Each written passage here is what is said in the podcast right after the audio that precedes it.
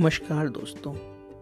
मैं, आपका दोस्त और साथी राहुल एक बार फिर आपके सामने उपस्थित हूँ। आज मैं जो आपको कहानी सुनाने जा रहा हूँ, उसका शीर्षक है संतुष्टि। उस दिन जब मैं हॉस्पिटल के लिए तैयार होने जा रहा था, बहुत देर हो चुकी थी, तभी फ़ोन की घंटी बजती है। हॉस्पिटल से होगा, ये सोच के बुझे मन से मैंने फ़ोन उठाया। शिव, ये तो शिव की कॉल है। शिव मेरा साथी था पीजी के दिनों का। मैं उसकी मेस में खाना खाता था। शिव मेस चलाता था। सुबह पाँच बजे से काम करता और रात बारह बजे तक करता। कभी उसके चेहरे पे थकान या शिकन नहीं होती। खाना भी एकदम लजीज बनाता। हमेशा हंसता रहता और मस्त रहता। मेरी उससे खूब पड़ती थी। आज भी याद है, जब एग्ज़ाम के फाइनल दिनों में रात के तीन बजे तक शिव मुझे चाय पिलाता हमारा रिश्ता मैं से बढ़कर था। हम लोग मित्र के जैसे ही थे। शिव केवल अपना ही घर नहीं चला रहा था।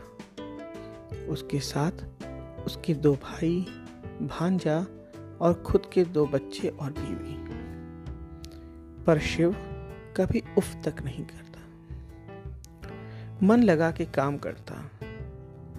अपने बच्चों को अच्छी से अच्छी शिक्षा दिलाने के लिए वो बहुत परेशान रहता। मुझे याद है, एक बार जब वो अपने बच्चे को क्लास सिक्स में नवोदय में एडमिशन कराने के लिए परेशान था। पर शायद किसी कारणवश उसका एडमिशन नहीं हो पाया। मेरी उससे बात हुई और मैं उससे यही कहा कि परेशान ना हो। बस किसी तरह पैसा जुटा लो, जिससे जब ये इलेवेंथ में पहुँचे तो कोटा भेज देना प्रिपरेशन करने के लिए। उसने मेरी बात को मन लगा के सोचा। और शायद अमल करने की ठान ली। पर आज ऐसा क्या हो गया कि सात साल बाद शिव को फ़ोन करने की ज़रूरत पड़ी। इसी अधेड़ पुन में मैंने फ़ोन उठाया और उधर से आवाज़ आई। सर जी, मेरे बेटे का आईआईटी में हो गया है। उसकी बात में जो खुशी थी, उससे मेरा मन भी प्रसन्न हो गया। हमने बोला, देखो, शायद कानपुर मिल जाए तो घर से भी पास रहेगा। बोला हाँ सर। वो तो खुशी के मारे झूम रहा था, जिसकी खनक उसकी आवाज़ में साफ़ सुनाई दे रही थी। फिर वो बोला कि, सर, ओम सर का नंबर दे दीजिए, उनको भी बताना है। मानो आज वो पूरी दुनिया को ये बात बताना चाह रहा था।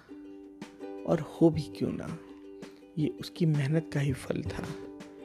आज उसका बेटा आईआईटी में पढ़ने जा रहा था। उसकी बात में अलग खुशी थी।